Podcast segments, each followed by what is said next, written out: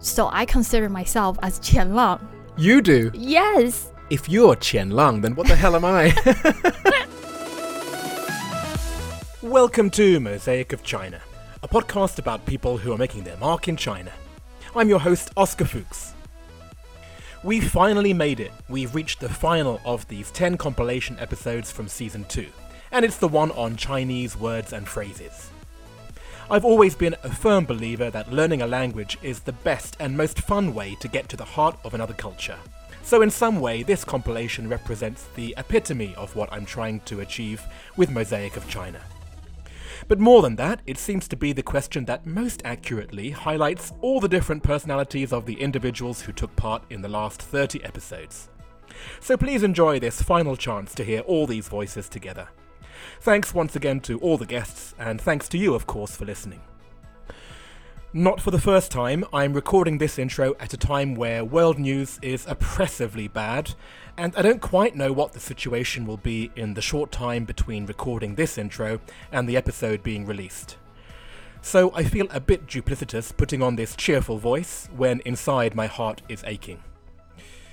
I can justify it by repeating to myself, and to you, that sometimes you just need something to cheer yourself up, and I hope this is it. And I'll continue to keep spreading a little bit of joy and entertainment with this podcast for as long as I can. Speaking of which, I have been keeping busy these last few weeks, and I'm almost ready to launch season three later in the spring. The main delay at this point is that there are a few interviews I need to record outside of Shanghai, and travel has been very hard to plan. But I'm just about to hit the road again to finish up these final recordings, so fingers crossed I should be back on your feed with the next thirty great episodes before too long. Make sure you're subscribed to the show wherever you're listening to this today, and also follow me on social media. I'm at Oscology on Instagram and YouTube, or at Mosaic of China on WeChat and Facebook. Now on with the show. Coco Santi, the drag performer from episode five. Are you ready for this? 说曹操, 曹操就到, uh, or 说曹操, 曹操到, which means like... Hang on, Cao Cao is the famous guy from history. Yes. Okay, so hang on, 说曹操就到? Uh, 就到. Um, so it's like the Chinese version of saying, speak of the devil, the devil will come. Right. Right, all right, so it's really great because it's like... It just kind of rolls off the tongue really fun, and you can always just say, like, oh, schwaltz, like, when someone, like, enters a room and you're like, oh, this b- is here. That's what you can use. I had a teacher in Beijing who used it very often, and I was like, oh, okay, you are a sassy teacher. So it was really bad. Um, but I love that phrase. I don't know why. That's great. Vladimir Jurovic, the brand naming expert from episode thirteen. The one I uh, I like is a story I heard from my teacher uh, when I was in my second year of Chinese uh, learning. Uh, it's uh, it's a story about the character she, to be. The interesting story is that if you look at it, uh, you have a, a Zhen on the bottom uh, that is a person, and somehow he lo- seems to be walking into something that is an obstacle, and then there is. Uh, horizontal bar, and above that you have the sun. So the story could be like you are when you meet a problem and when you faced a difficulty and when you start to see the light. And uh, I like the, the story, this she character. Right, it's almost like Descartes, right? I mm. think, therefore I am. I, exactly. I run into obstacles under the sun, therefore I am. I think resonance with Descartes was probably part of why uh, I was so impressed by that story. Yeah. There you go. Mm-hmm. I actually met you on your level. I can't believe it. Thank you. Vittorio Francese, the lawyer from episode twenty-seven. Uh, relating to my, my personal experience, I would say uh, 中国梦, the Chinese dream. This is a country that I found out can be a country of the opportunities where to grow your dream. And this is exactly what happened in the first four years. Um, I realized that I was uh, uh, that I was growing very fast, and I was already when I imagined I would have been in uh, ten or twelve years. Crystal Mo, the fine dining expert from episode twenty-six. A phrase that I love is 麻烦你, which is a very polite way of saying, so sorry to trouble you. And Americans don't really say this. We wouldn't off the cuff kind of say, oh, I'm so sorry to trouble you. But in Chinese, that's very common. Like when you ask somebody to do a favor or when someone just does something nice for you, you can say, ma fan ni, like, I'm so sorry to trouble you. And it's just a very kind and generous kind of recognition of someone doing something for you. Murray King, the public affairs leader from episode twenty-nine. Lihai, because it's a word that's both positive and negative. You know, somebody who is uh, is han lihai can be really strong, uh, and it can be pejorative. It can be quite negative. You know, his attitude, you know, tai lihai. He's he's you know he's too strict. He's too strong. He's not flexible enough. Um, or his personality. Um, but you know, you can also describe someone who's lihai, is really good at something, who's really got great competency or skill. It can be very different meanings depending on the context. Yeah. Which lihai are you, do you think? oh, uh, if you ask one of the people that works with me, they might have a negative. I like to think that I'm both um, and neither, that I'm just, you know, just me. Yeah. Non la Bengu, the African community organizer from episode fourteen. 可以. It means I can.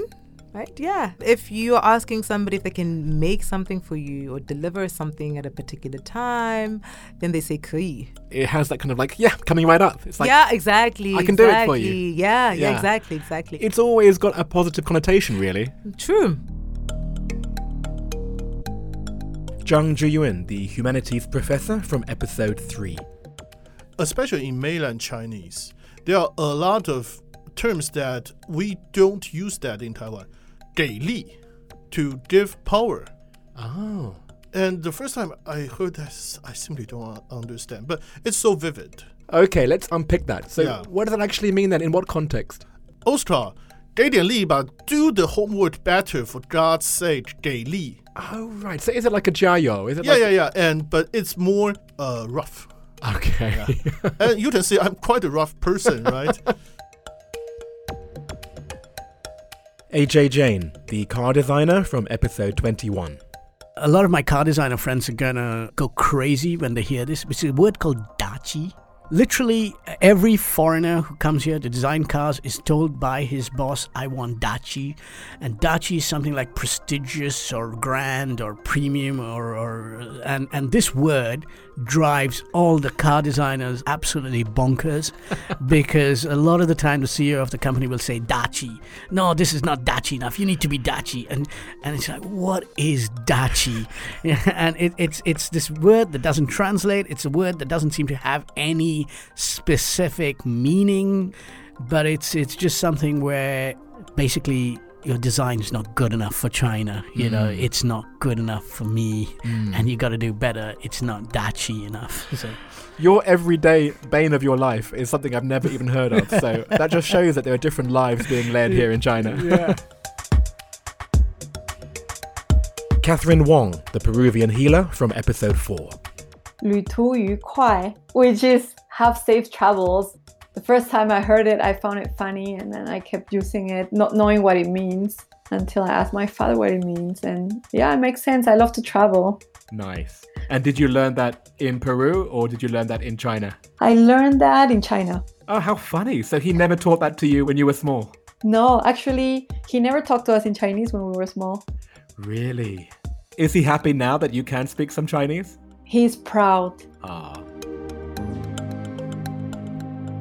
Alex Schoer, the clean energy entrepreneur from episode eleven. It's actually a really simple one, but I still, for me, summarizes very nicely China, which is ibu ibu lai. You know, one step at a time, basically. One step, one step. I just, it answers so many questions. And if I had known that from the beginning, right, it would have probably been a lot easier. So do you think nowadays you are more ibu ibu lai? I'm definitely more ibu ibu lai, but, you know, that's only by experience, not by nature. My nature is definitely the other way around, right? Just try, right. Trial by fire, test it, uh, and see how it works. And, uh, you know, I never did well learning by reading. You know, I had to learn by doing. Stéphane Ouimet, the head of consumer insights at L'Oréal from episode one. I want to quote a poet uh, from the Tang dynasty. His name is uh, Bai Du. Uh, where he tries to express his perplexity about another philosopher, Lao Tzu. And, and it's written in classical Chinese, so very hard to understand, but the title of his poem is Reading Lao Tzu.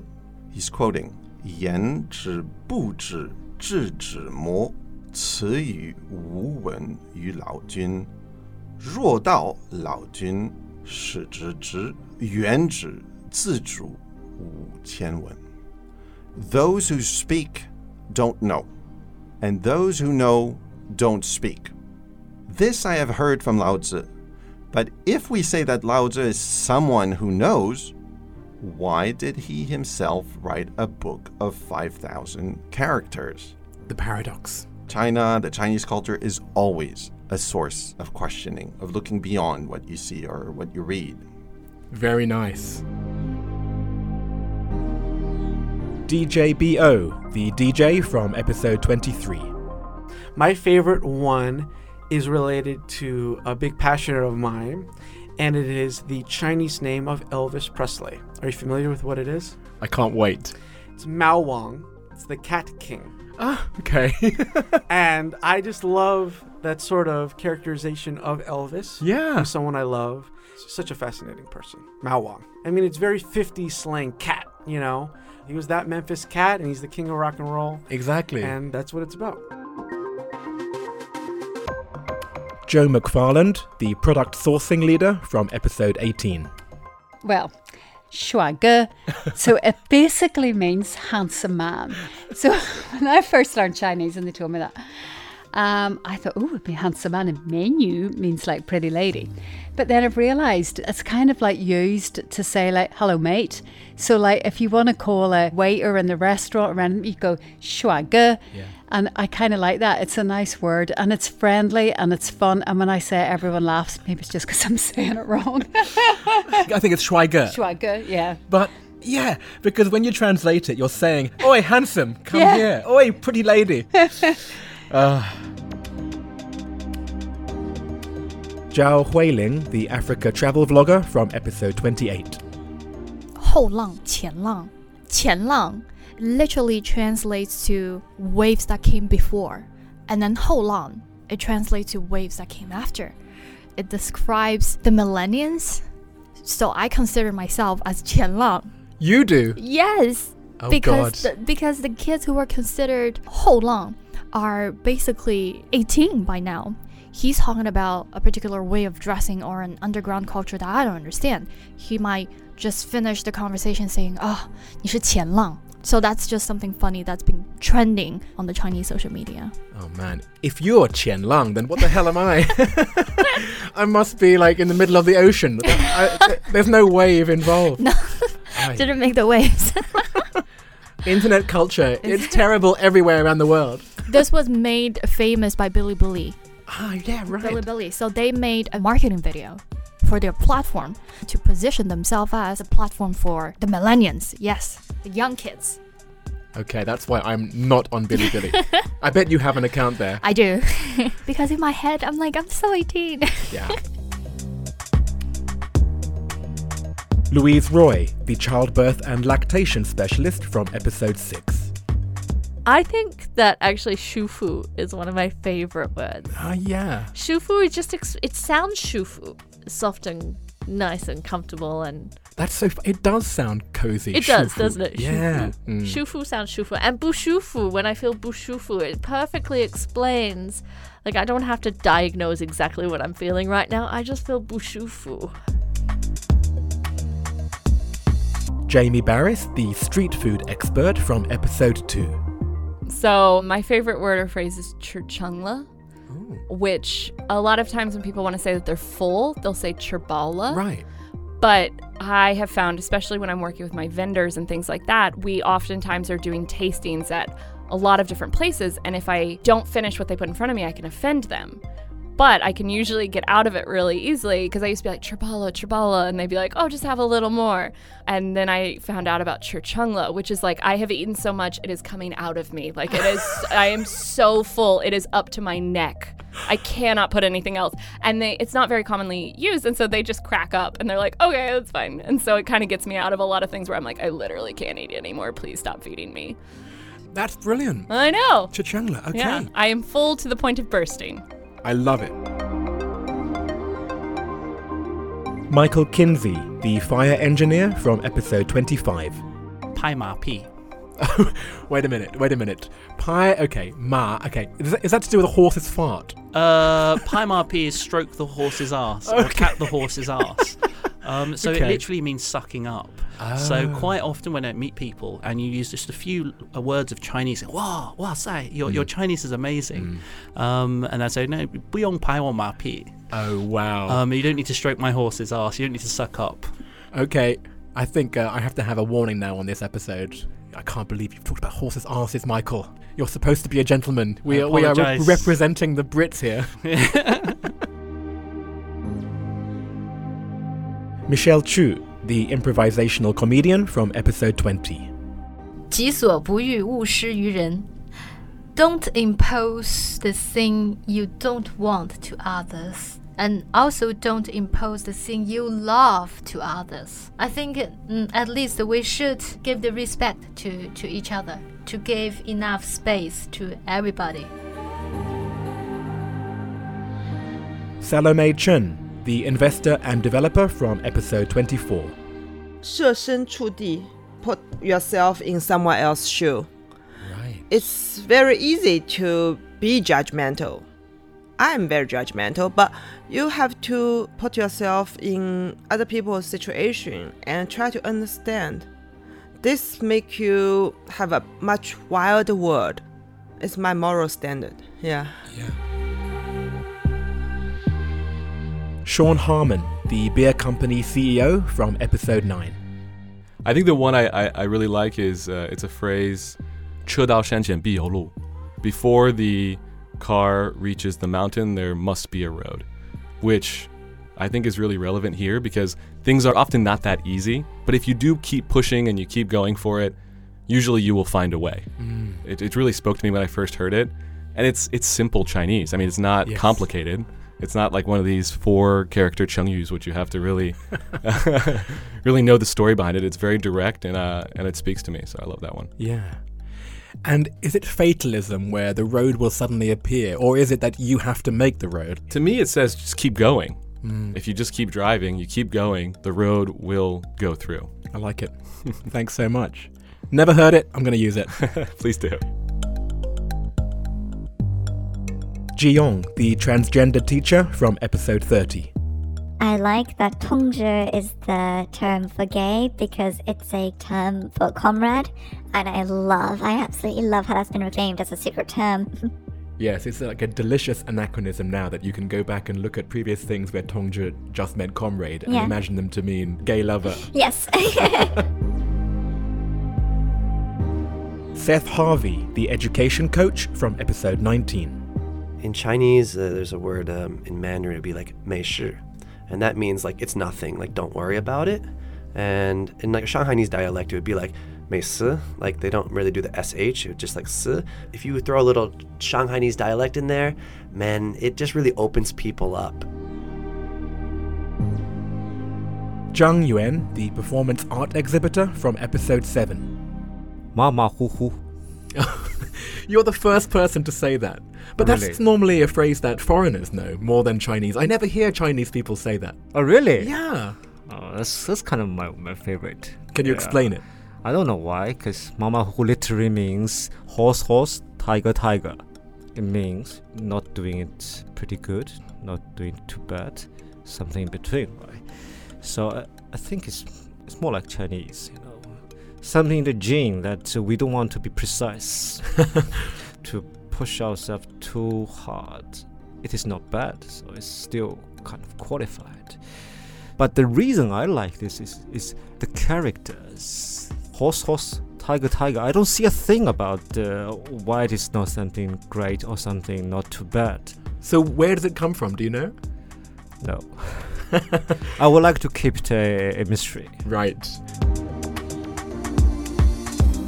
Yovana Jung, the handicrafts designer from episode eight. Uh, 差不多. That's your favorite. Must be. Now, do you know why I'm reacting like that? Why? No. Because Noah, who was the one who referred to you, that's his least favorite. Uh, no. Because everything is chabudo, everything, everything is...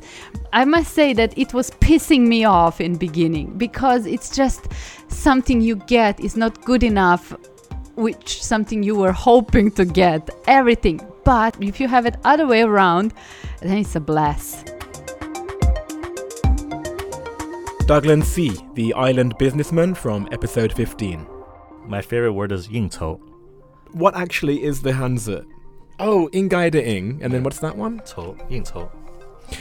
Oh, it's chou. Okay. Yingtou. Kind of a, a business engagement uh, that happens quite often. And I think understanding that culture really uh, progressed my business.